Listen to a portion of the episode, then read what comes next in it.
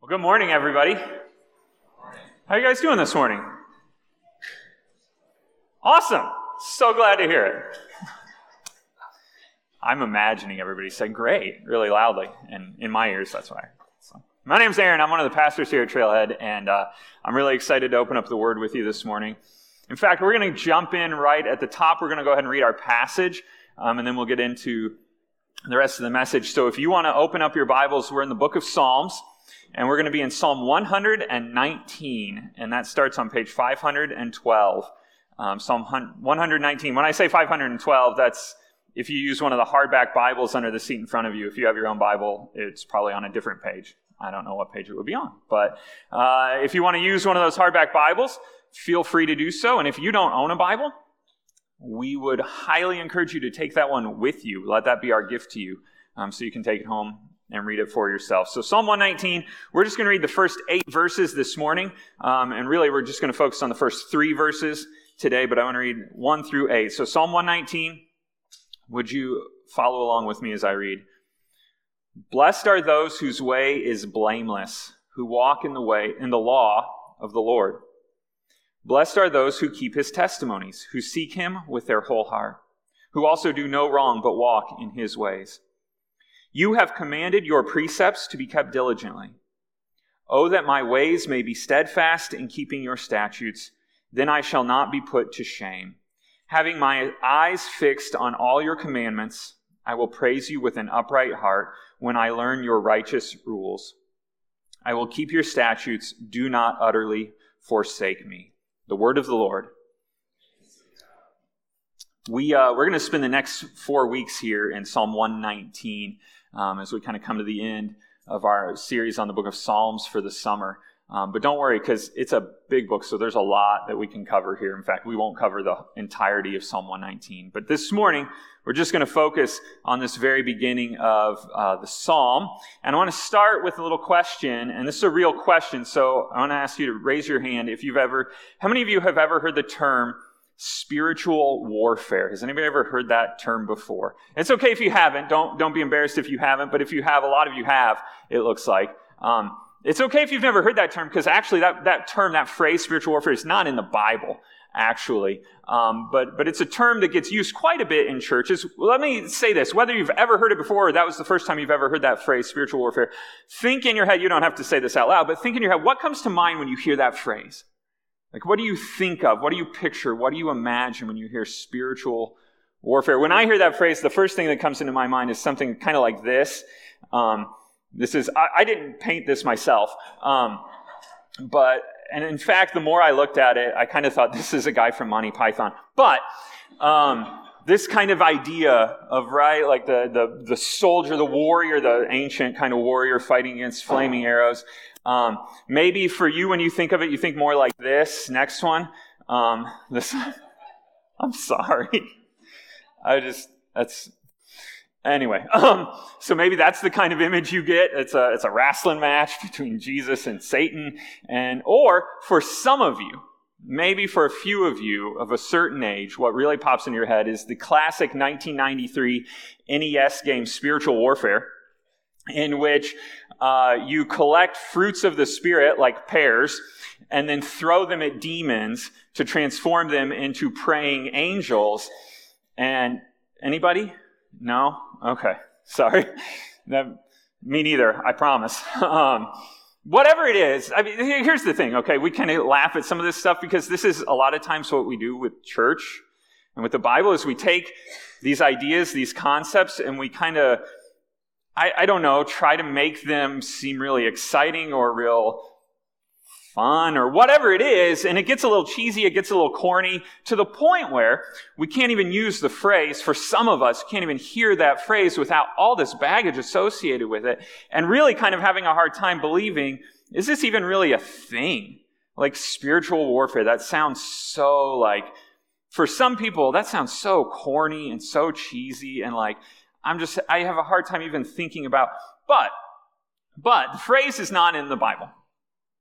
However, it is in Scripture taught that we really are, as Christians, as believers, fighting And our fight, our battle, is of a spiritual nature. In fact, uh, can you put up Ephesians chapter 6? This is uh, in the New Testament, Ephesians chapter 6. The Apostle Paul wrote this For we, and he's talking about believers, Christians, we do not wrestle against flesh and blood, but against the rulers, against the authorities, against the cosmic powers over this present darkness, against the spiritual forces of evil in the heavenly places. So here's what Paul is saying there is such a thing as a spiritual battle that's happening.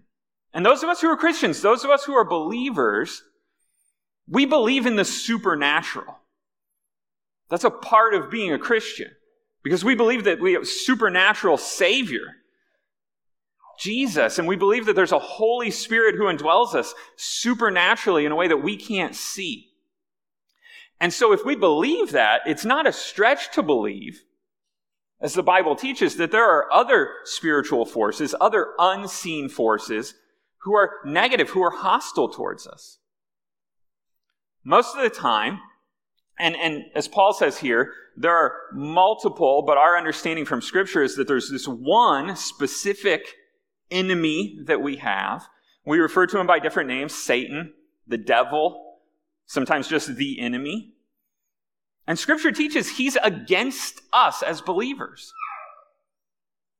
Now, what does that mean? To say that we're in a spiritual battle, to say that we have an enemy who's against us, what does that mean? What is he doing? Is it like, because, okay, it's not like those pictures, right? We're not arm wrestling against Satan. What is actually going on? So, let me back up a little bit. As believers, if you're a believer, if you've trusted in Jesus, the Bible tells us that when you believed, like the moment that you had that moment of belief, which for some of you was like a moment in history and time that you remember, like you can say exactly when this happened. For some of you, it kind of happened gradually, but scripture teaches there was a moment when those of us who are believers were transformed, that we were moved from dead to alive spiritually, that we moved from, to use scriptural terms, lost to found. And when that happened, we received, you received, when you believed in Jesus, you received all the benefits, all the blessings, all of the inheritance of being adopted into the family of God. So if you've ever heard that phrase, we're children of God. We're children who have been adopted in as brothers and sisters of the, the first son, Jesus. And we have, by being members of the family, by being children of God, we have an inheritance that is totally set, totally secure. We have forgiveness for our sins that we cannot lose. We have an inheritance that we cannot lose. All of that is set, it's secure. So we have an enemy. Our enemy cannot take away our inheritance. He cannot take away any of the blessings of being believers. We have, as believers, all of the blessings of being adopted into God's family love, joy, peace, comfort, security, all of that. We have all of that. But we don't always feel all of that, do we? You don't always feel loved. You don't always feel secure. You don't always feel joyful. And that's our enemy's goal. He can't steal our inheritance as believers. He can't. It's untouchable. But he can certainly steal our joy. Let me ask you this this morning Has your joy been stolen? How joyful do you feel? Is it possible that our enemy has attacked you and taken away the joy. We saw this last week. We looked at Psalm 51. David writes, he prays, he calls out to God, and he asks God to restore the joy of his salvation. We said it then, I'll say it again. We can't lose our salvation, we can lose our joy. But Paul says we're in a fight, we're in a battle. And it's not a battle. This is the thing, and this is what I'm trying to make clear here. It's not a battle for our salvation. It's not a battle for our soul. It's not a battle for our inheritance, but there is a battle for our joy.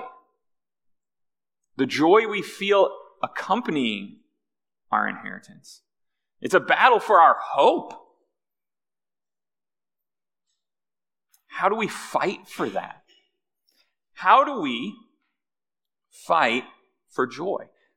Well, first thing we have to understand is how does our enemy attempt to steal our joy? Let me show you again. This is, again, the New Testament. This is Jesus talking in the book of John. Jesus is talking, he's talking to the, uh, uh another group of humans, but he's talking about their um, relationship with these spiritual forces. And he says this You are of your father, the devil, and your will is to do your father's desires. He, the devil, was a murderer from the beginning and does not stand in the truth because there is no truth in him. When he, again, the devil, lies, he speaks out of his own character, for he is a liar and the father of lies. Here's what Jesus is saying the devil, the word he uses here, devil, um, is a, a Greek word diabolos, where we get the word diabolical. It literally means the liar or the accuser.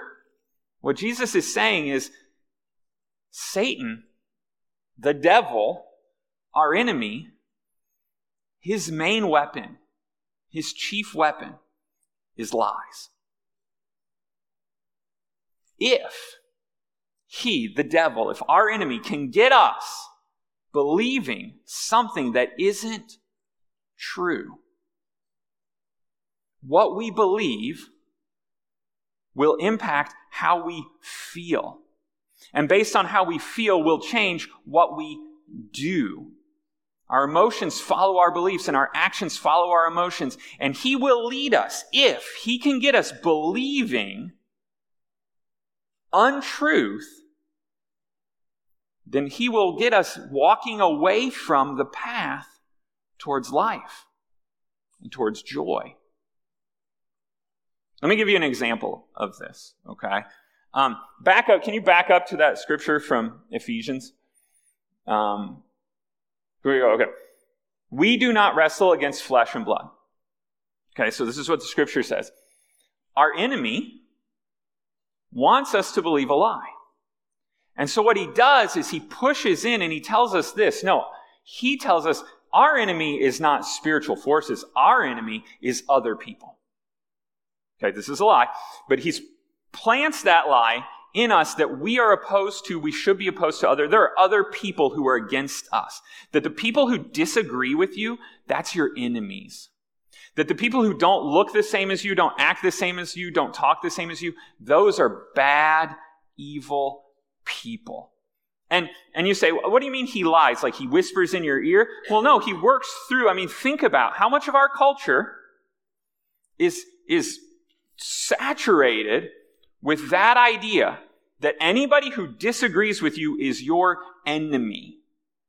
And that if you don't see eye to eye with someone, that other person is evil. And that your goal should be to destroy them, to own them, to put them down, to quash them, to silence them, because other people, people are our enemies.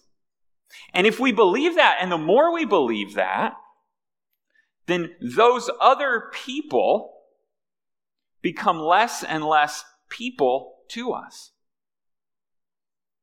We start to look at other people as subhuman because they don't agree with us, they don't vote like us, they don't whatever the same way we do. And our enemy wins. Not because we lose our inheritance from God, not because we lose our salvation, nothing like that, but we start to view other people as less than people. And when you view someone as less than a person, it pretty much rules out the number one command that God gave us as believers, which is to love. How do you love someone that you view as the total epitome of evil on earth? But if he can get us believing that lie, then he can push us away from the path to life and to joy. How joyful do you feel? How joyful do you feel when you're online and reading about all those, all those bad people and all the bad things those bad people are doing and those, all the bad things those bad people believe in? That's not joyful, right? How, often, I mean, let me put it this how rare is it for you to put down your phone after all your scrolling and be like, I feel so happy now. I'm so full of life and joy. I'm so glad I read all those opinion articles. They made me just feel so good. Like, why? That's not the path to joy. Let me give you another example, real quick.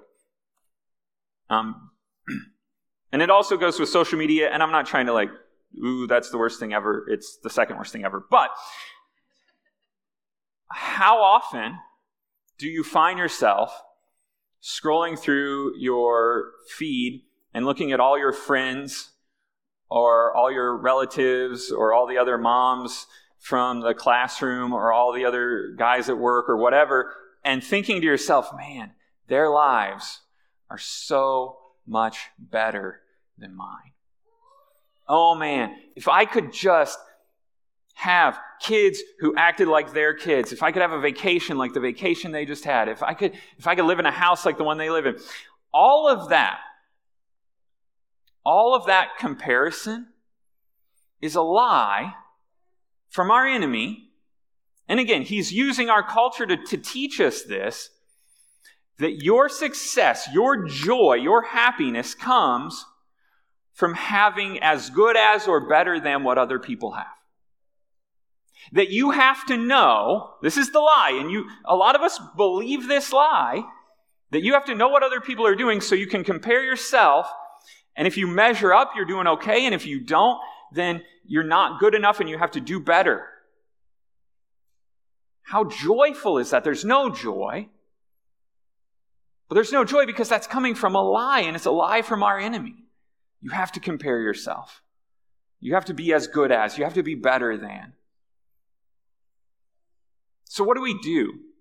How do we fight back against our enemy? This is like pretty easy. So, I'm going to ask you to, to answer this or fill in the blank here. If our enemy's weapon is lies, then the weapon we would fight back with would be Yes, you got it. I knew it. I knew you'd get it. Look at this. This is John. This is Jesus again. This is actually earlier in the story, um, John chapter 8. But Jesus said to the Jews who had believed him, If you abide in my word, you are truly my disciples, and you will know, say it with me, the truth, and the truth will set you free. I'll bet you've heard that before. I'll bet even if this is your first time in church, I'll bet you've heard the truth will set you free. So I just want to tell you, Jesus said that. That was Jesus who said, the truth will set you free. And what he's saying is really straightforward and really simple. In the battle for your mind, you have there is, let me sorry let me say this right way there is a battle for your mind your enemy has a weapon and it's lies you have a better weapon, and it's the truth. And the truth is the only weapon that can defeat lies. How do you get to it? How do you use it? How do you access the weapon to fight the battle for your mind? This is where this is really, really good news. God, holy God, omnipotent God, the source of all truth, the one who knows everything about the universe, because he created the universe. So he knows all about it. He knows how it works. He knows what is true. In fact, he himself is truth. He, God, has spoken to us through individuals throughout history who wrote it down and we have recorded for us the truth. It's the scripture, it's God's word. we have God's Word. We have the truth. And we have the privilege of being able to read it. All of which brings us to Psalm 119. So, this week, like I said, we're going to spend four weeks in Psalm 119. This week is kind of an introduction. That's a hard word. Um, and so I just want to set this up this week and look at just at the beginning of Psalm 119. But Psalm 119 is, uh, here we go, a little trivia here. It's the longest chapter in the Bible. Um, it's exactly the center of the Bible. That's literally just trivia. You do not need to know that. It will benefit you absolutely zero. But, but it is the longest chapter in the Bible, and it's interesting to know it's all about God's Word.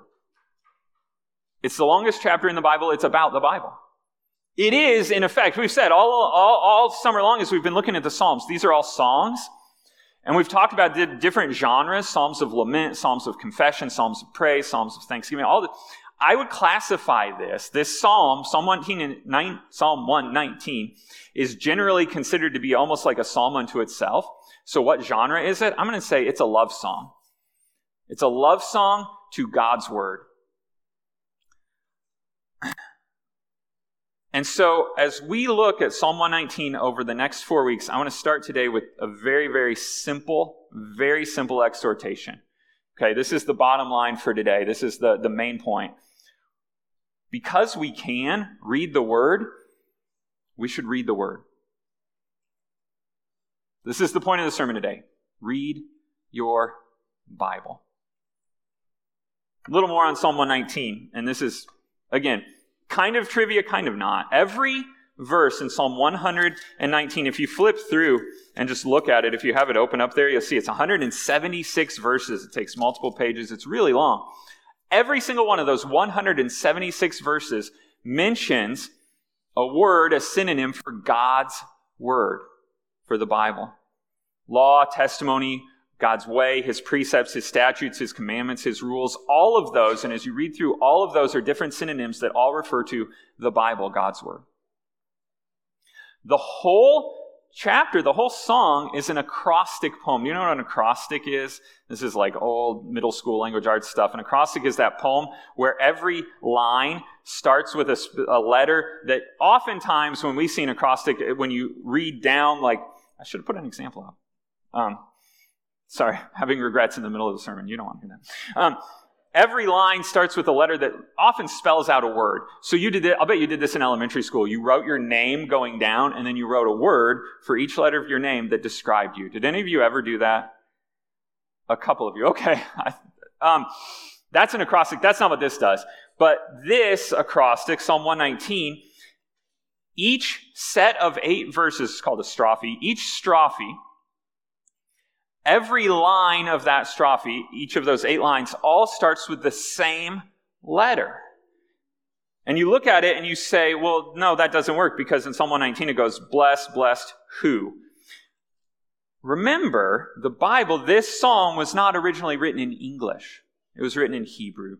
So a couple things get lost in the translation. Okay? So each strophe is an acrostic that starts with the first, uh, each line starts with a letter, and it goes alphabetically through the entire Hebrew alphabet.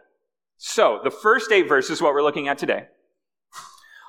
Every line in, chap- in one, verses 1 through 8, if we could read them in the original Hebrew, starts with the first letter of the Hebrew alphabet, Aleph. And then the next eight all start with the first or the second letter, Beth, and on and on. And so that's why here's a little why am I telling you all this? A little bit point of explanation as you look at Psalm 119 and you see these different headings in. A lot of Bibles put the headings in, and you're like, what do these words mean? Um, those are the Hebrew letters that each of the lines in that strophe start with. Make sense? Okay. Uh, that may be really helpful and beneficial to you, or it may be totally meaningless trivia. Either way, if you're ever in like a Bible trivia uh, tournament, which I know happens a lot. You just find yourself, it's like a Friday night, and you're like, how did I get here? Oh, well, at least I know Psalm 119 is an acrostic, and I know what that means. So there you go. All right. Um, I think it's interesting, but I also think it's powerful to know because the first word in the first line that starts with the first letter of the Hebrew alphabet, Aleph, if we could read it in the original Hebrew, would be the word Aser, which is translated here as blessed. We might use the word and could use, very accurately use the word happy or joyful. This huge, massive, epic love song about God's word starts with the word happy. Because there is joy. There is joy to be found from reading God's Word. Oftentimes, we think of it as it's a discipline. It's something we have to do. I'm, I'm a Christian, and so I've got to read the Bible. They tell me I'm supposed to read the Bible, and so I'm going to try to read the Bible, and I can barely read the Bible, but I'm going to make myself. And what, what the psalmist is saying here, from the start, first word, first letter, absolute foundation, God's word makes us happy. Happy. The one thing you're going to notice in these first three verses, I'm going to read them again, is they have a very absolute nature. Listen to this. Blessed are those whose way is blameless. Happy are those whose way is blameless, as in nothing bad at all. Nothing anybody could point to and say that's wrong. Absolutely zero sin, absolutely anything that somebody could say, accuse you of. Happy are those whose way is blameless, who walk in the law of the Lord. Blessed or happy are those who keep his, God's testimonies, who seek him with their whole heart, absolute whole heart, all of it, undivided devotion. I'm not following God, but also a little bit interested in money. I'm not following God, but also trying to become famous. I'm not following God, but also really, really want Him to ask me out or her to ask me out. I'm whole heart, all in, 100%. Everything is all about God. Who also, verse 3, do no wrong, none at all. Absolute moral perfection, no wrong, but walk in His ways. It's very, very absolute. It's not really, to me, I'm going to tell you the truth, all that encouraging, honestly. How can I be happy? Well, you'll be happy if you're absolutely blameless, if you follow God 100% devoted with your whole heart and you do nothing wrong. Great! I'll do that. How is that working out for you? It's not going so good for me, I'll be honest. Now, two things to recognize about that, okay? Number one, Technically, it's true. I mean, it's true. If you could live a life totally blameless, heart fully 100% devoted to God, and never sinned at all, you would be really happy. You really would. You would be so joyful.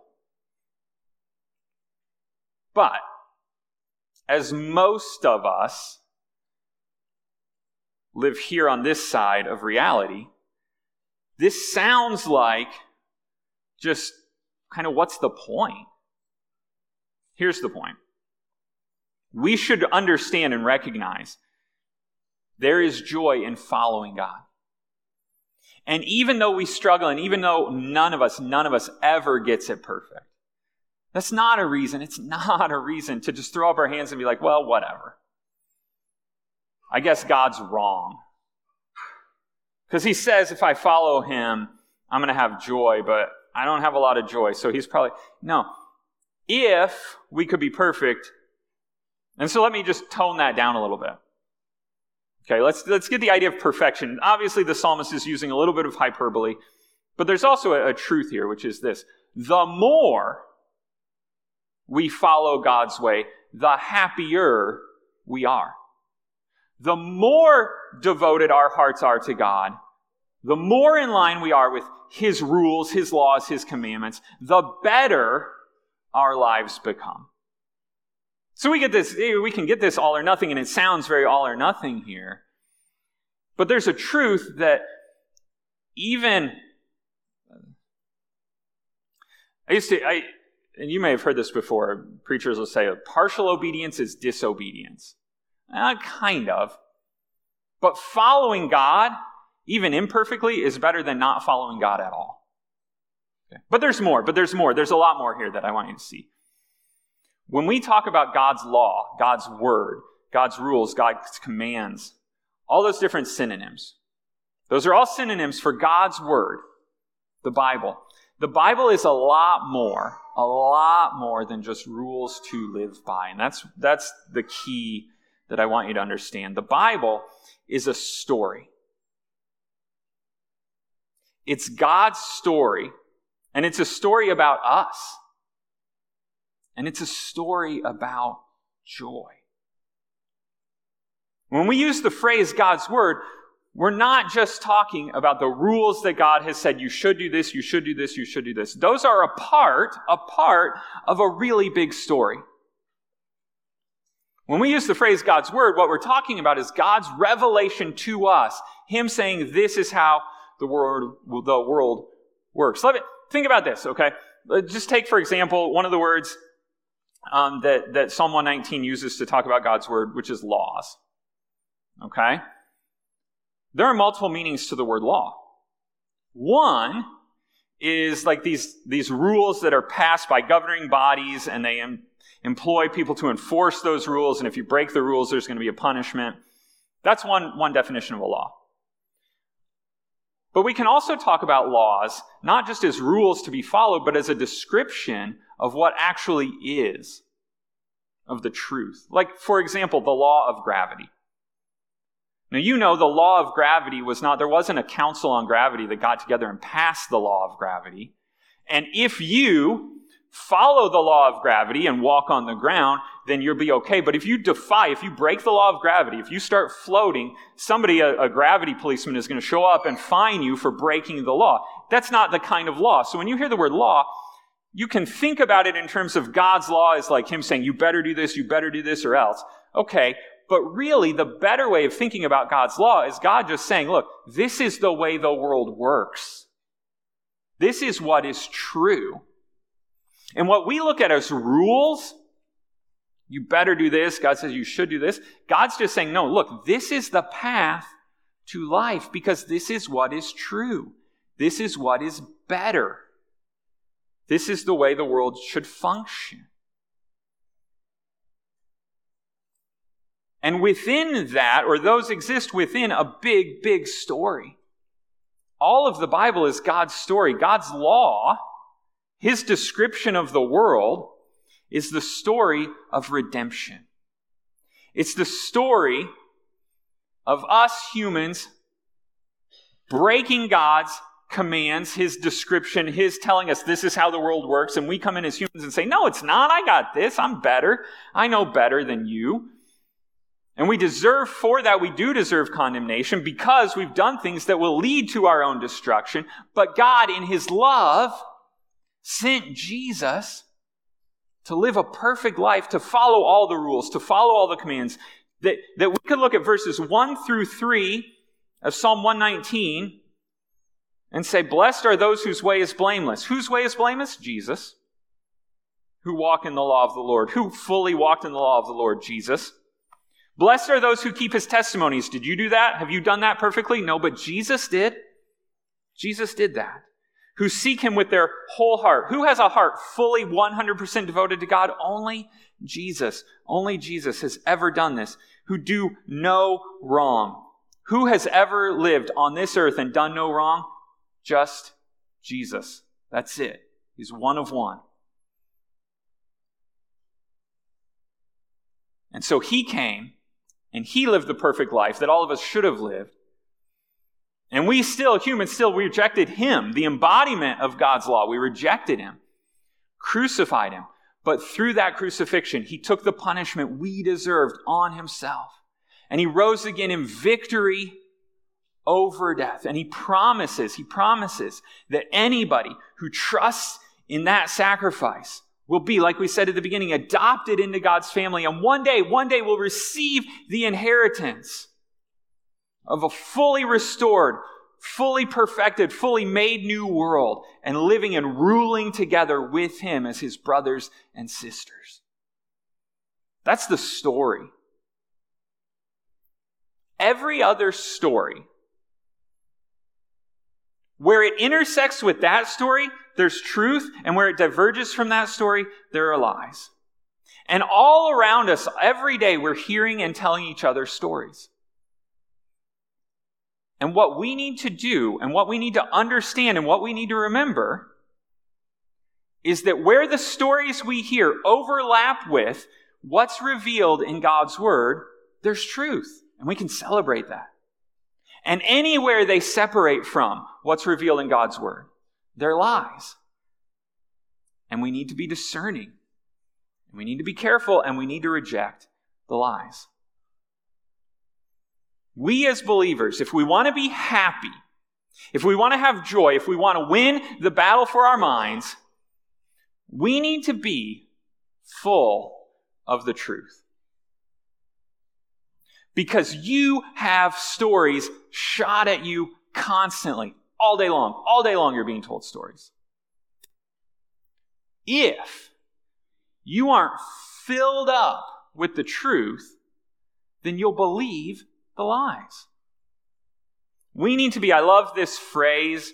Um, I don't remember who I, somebody said it. Um, and it was so good. I wish I remembered so I could give them credit for it. But we need to be, as believers, so full of the Bible that when the world shakes us up, we puke out the truth. I think that's a beautiful picture. A beautiful picture of what it means to be so immersed in God's Word, so fluent, if you want to think about it this way as a language, so fluent in speaking the gospel that when we hear other competing views of what is good, it becomes obvious to us no, that's not good. No, that's not true. That lies become blatant because they're so different from the truth. How do we do that? By reading the Word. We need to read the Word. Now, that all sounds good. That all sounds great. But I know for a lot of you, many, I've had, I've had a lot of these conversations. And, and so I know there are a lot of you who feel like that sounds great, but I don't know how. If you tell me to read the Bible, okay, that's fine. And you told me, here's a hardback Bible, take it home. It's our gift to you, read it. And I'm like, okay. And you open it up and you're like, what, what do I do? What do I read? What does it mean? Because this book is different. It's different than any other book. And there are a lot of you, a lot of us, I'll raise my own hand, who can get intimidated. And you're like, I can read this over and over, but it doesn't really matter how much I read it if I don't understand it. Do we have that? Um, okay. Does anybody know what this is? Okay, so I'm, I'm in trouble now. Um, I know that's what it's called. It's called the quadratic equation. I can technically read this. Okay? I could tell you what each of these symbols means. I have no clue what this actually means. Okay? So some of you do, and I'm so in awe of you. Okay? Um, and you can explain it to me much later. Um, but I remember this from what, what class do you learn this in? Algebra? Is this algebra? Is this calculus? What is it? I don't even know. Is this algebra? Okay. if you told me you really need to know math, here, read this, and you gave me this, I could technically read it, I would get nothing from it. Okay, here's my point. For many of you, for many of us, I could give you the Bible and I could say, here, read this. And for you, reading the Bible is like looking at this. You can read the words, but the meaning, you're just like, what does this even mean? So here's what I want to do today, okay? I'm going to give you real fast because I know I'm getting short on time. And so when I say I'm, I'm going to give you seven tips, but don't worry, I'm going to go fast, I promise. Seven quick tips on reading your Bible. Okay? For those of you, especially for those of you who are just starting out. Okay? Seven quick tips please understand this. These are my tips. A lot of these come from my own personal experience. A few of them I'm going to say are biblical principles, but some of them are literally just my own personal experience. So I just want to give these as just like, just a way to get started, just some stuff to think about. Okay. Um, if you want to reject half of these, the ones, like I said, that are just my personal experience, that's fine, as long as you read the word. Read the Word. Fill up your mind with the truth. That's the bottom line. Okay? But if you struggle with that, or if, if the Bible is intimidating to you, here's a couple things. And I'm going to start with two at the same time number one and two. Number one, get a translation that you understand. And number two, um, I highly encourage that you get a study Bible. Let me explain both of those. Number one, I just said this earlier today. The Bible wasn't originally written in English. It's written in, in Greek, Hebrew, and Aramaic. Okay? You do not need to learn those languages in order to know the truth. We have really, really good English translations of the Bible. They're not all the same. They're written at different reading levels. They were translated at different times in history. Sometimes, sometimes, some people can get really territorial, and some people can get really, um, I'm trying to be really careful, nitpicky about which translation you use, because there's going to be some minor differences. Okay? Here's what I want you to understand all the major English translations of the Bible are good. They're good. There's going to be some variation here and there. There's none of them that are going to turn you into a heretic because you're reading the wrong translation. Okay? The ones we have here, it's called the ESV, the English Standard Version. It's a good translation. It's not the only translation of the Bible. And so when you're here at Trailhead and you hear us reading and you're like, that's a little tough for me, there are easier versions to understand. Find one you understand. Read a version of the Bible you can understand. Even then, even if you're reading a version of the Bible that you understand the, the sentence structure and the vocabulary, there's still going to be some things because again, this book was written, God gave his revelation and it was written down two, three thousand years ago. So there's cultural stuff that you're not going to be familiar with. There's historical stuff that you're not going to know. And so that's why I recommend getting a good study Bible, a study Bible. If you're not familiar with it, is going to have the text of the Bible and then it's going to have a bunch of notes. A good study Bible is going to give you notes on the history, on the connections between different parts of the Bible and how they fit together. Okay? Um, and there are lots of these, and I could recommend a few. I want to tell you a story. Okay? And the reason I put these two together is because for me, personally, and I said this, some of this is personal observation for me, these two things, I'm not overstating this, were transformational for me. Transformational. When I was younger, I grew up in a, in a church, um, and I'm not saying this is not a negative thing, but they were all in on the King James Version of the Bible. King James Version is great. It's beautiful. It's poetic. It's almost Shakespearean in the way it's written. Now, on the other side of having been an English teacher for years, love it. Love it. But for me as a kid, as a kid, really, really hard to read. Really, really hard to understand. I could go to church, the pastor would preach from it, he would explain a lot of the words, he would define some of the words, English words. You know, I'm putting up like telling you, here's a Hebrew word. He was like, here's an English word, it means this. If he did that, I could understand it. But when I would get on my own and try to read it, I was lost all the time. So fast forward, I'm on my own, um, still fairly young in my 20s, uh, had gone through some stuff and was like, I want, I need to get back into, I need to read the Bible. I just, I'm struggling. And so I bought, this was huge for me, and you, you'd have to understand how much it was drilled into me King James, King James, King James. I bought an NIV Bible and was like, okay, I'm not going to tell anybody about this, okay, but I'm just going to keep it. But it was an NIV study Bible. It was called, and again, I'm not like promoting or advertising, but it was called the Quest Study Bible. And it was laid out um, with the text on one side of the page and literally questions and answers on the other side of the page. And I started reading them. And because I could understand the language and because there were questions and answers being answered, being like that I could read right alongside, totally transformative for me.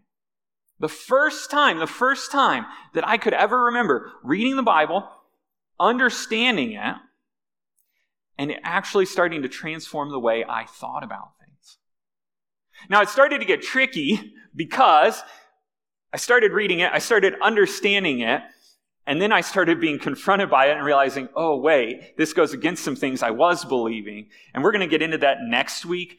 But reading the Bible can actually be kind of hazardous because it could confront you and you'll have to make a choice. We'll talk about that next week. But I highly recommend a translation you can understand, a good study Bible. If you have questions, I want to move fast. If you have questions about those, follow up. Number three, if you need to, listen to it. Again, sometimes people can be like, no, you have to be reading on paper the Word of God. You should understand that much of the Bible was transmitted orally.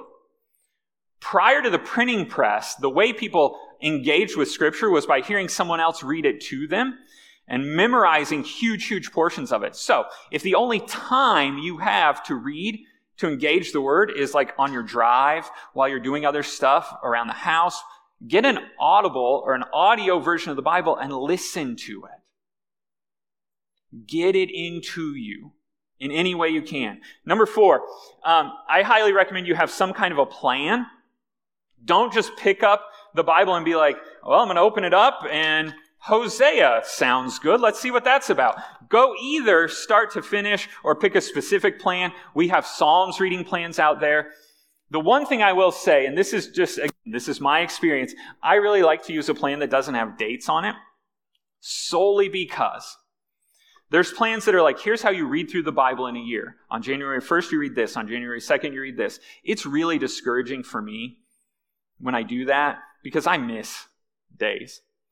And if it's August and you're reading, you know, the reading for March 3rd, you're going to be like, why am I doing this? I can't do this. But if it's just a plan, and your goal is just, I'm going to read the whole New Testament, or I'm going to read the whole Bible, it doesn't matter how long it takes. The goal is not to get it done in a set amount of time. Lots of people make a New Year's resolution, which we can talk about them now because it's August, so we can make fun of them, but I'm going to read through the whole Bible this year. Reading through the whole Bible is a very worthy goal. Getting it done within a set amount of time is, that's just for you. Let's be honest. Okay, let's be really honest. That's for your own pride. There's no prize. There's no award. You're not extra holy if you get it done by December 31st. Okay? Take however long it takes you to read and understand it. But it is really helpful to have a plan. Literally just, I mean, if your plan is just, I'm going to read the whole thing, then read as much as you can one day and pick up where you left off the next day. I'm just saying don't just jump around, okay? Those are all those are all just my own personal experience. These next 3 I would go a little deeper and say a little further and say these are important. The next one is this, don't expect an epiphany every time you read the Bible. You know what an epiphany is? That aha moment, that oh, that I read the verse and then all of a sudden now it all makes sense. Now I see something I've never seen before. Don't expect that every day. Don't expect that. Don't expect it. Because the Bible, God's word is the truth, but it's the accumulation of that truth in your heart over time. It's that drip, drip, drip. We've talked about it in that way before, is what really makes the difference. somebody, um, again, I'm, I'm doing a lot of this quoting somebody today. I apologize. You know, you do that though, right? I'm not the only person who's like, I heard this somewhere and I don't remember where. Somebody shared this with me. If you think of the scriptures like food, okay, every meal you sit down to eat, you're not looking for it to be the greatest meal you've ever had in your life. Now, it's nice if it's good, but some days, you just have to grab breakfast on the fly because you need to eat breakfast, right? And if somebody asks you, what did you have for breakfast three weeks ago on Tuesday? You're probably not going to be like, oh yeah, that was the biscuits and gravy with it. You're going to be like, I don't know. Did you eat breakfast three weeks ago on Tuesday? I guess. Probably. How do you know? Because I'm still alive and healthy. So if you literally go without eating for weeks and months on end, you're going to have serious major problems. That doesn't mean every single meal has to be this great culinary masterpiece. If we think about scripture in that way, every time you sit down to read, it's not going to be a life transformative moment, but it's the accumulation over time. It's God's word dripping truth into your life that builds and builds and builds. Next one. This is huge. Pray when you read the Bible, again, the Bible is different than other books. Okay, you sit down to read a novel, you don't need to pray about it. But when you approach Scripture, you can have the most easy to understand translation. You can have the greatest study Bible, answers all the questions. You still will get nothing, nothing from it if the Holy Spirit does not interpret it to your heart. Because there's a world of difference between reading the Bible for knowledge up here and reading the Bible for transformation in here. And only God, only God can move what's up here down to here. There are a whole bunch, a whole, whole bunch of atheists who have read the entire Bible and have not been changed. The Bible on its own, God's Word, is powerful. But the power comes from the Holy Spirit applying it to our hearts. So when you read, pray. Ask God to open up His Word, to show you what He wants to show you, to brand it in your heart, to expose the lies you're believing, to fill you up instead with the truth. Last one look for Jesus. So, I don't know how you are when you read a book or watch a movie or whatever. Some people, I know people who, like, when they're reading a book, they'll open up and read the last page or the last chapter first. Any of you? Any of you? I'm okay. No judgment. No judgment. Okay. Yeah. To be honest. Yeah. I'm not. I'm not. I love to be surprised. I get so mad when somebody spoils it for me. Like, angry mad. It's a bit of a problem. I don't like spoilers. Okay. Don't approach the Bible that way. Okay. The Bible is one big story. Here's the ending. Jesus wins.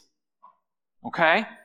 All of the Bible is the story of our fall and God's pursuit of fallen people and sending Jesus to redeem a fallen people to a loving God. That's the whole story. As you read the Bible, and the reason I'm spoiling it for you, if you didn't know that, is because you need to be, you should be, you will be much, much more impacted if you look for Jesus. If you read the Bible and assume what a lot of people, the way a lot of people approach the Bible, that it's a series of different stories, different stories, different songs that all kind of have some similar themes about God, but it'll be really disjointed and really hard to get into and to fully understand and really to be transformed by. It's when you understand this whole thing is a story about Jesus and about his love and his sacrifice for us. And all of the other stuff, all the commands, all the rules, all the stories, they all fit in that story. That's when it gets transformational. There's joy. There is joy in reading God's Word. These are some tips for me. These, I'm going to say, do those. These, whatever. If you, if you can take them, use them. If not, don't. Here's the bottom line Read it. Read it. We have an enemy. He's going for your joy. He's trying to steal your love. And he is going through your mind. You are being exposed to lies all day, every day. You have a weapon. We have the weapon to fight against those lies. Let's use it. Read your Bible. All right. We're going to pray. In just a minute, we're going to share communion together. Let's pray. Heavenly Father, thank you for your word. Thank you for speaking to us. We are so limited. We see, I see what's right in front of me. You see it all. You know it all. And you've chosen to speak to me. You've chosen to tell me truths that I would never figure out on my own. Thank you. I pray that we, as a church, would be a people marked by your truth, that we would love your word, and that we would read your word. And God, I pray specifically this week if there's somebody here who has struggled to get into your word, that they would find joy in engaging your word, reading your word, that you would open it up to them in a new way, that they could push back against the lies that are stealing their joy, that they would find life in your truth. In your name we pray.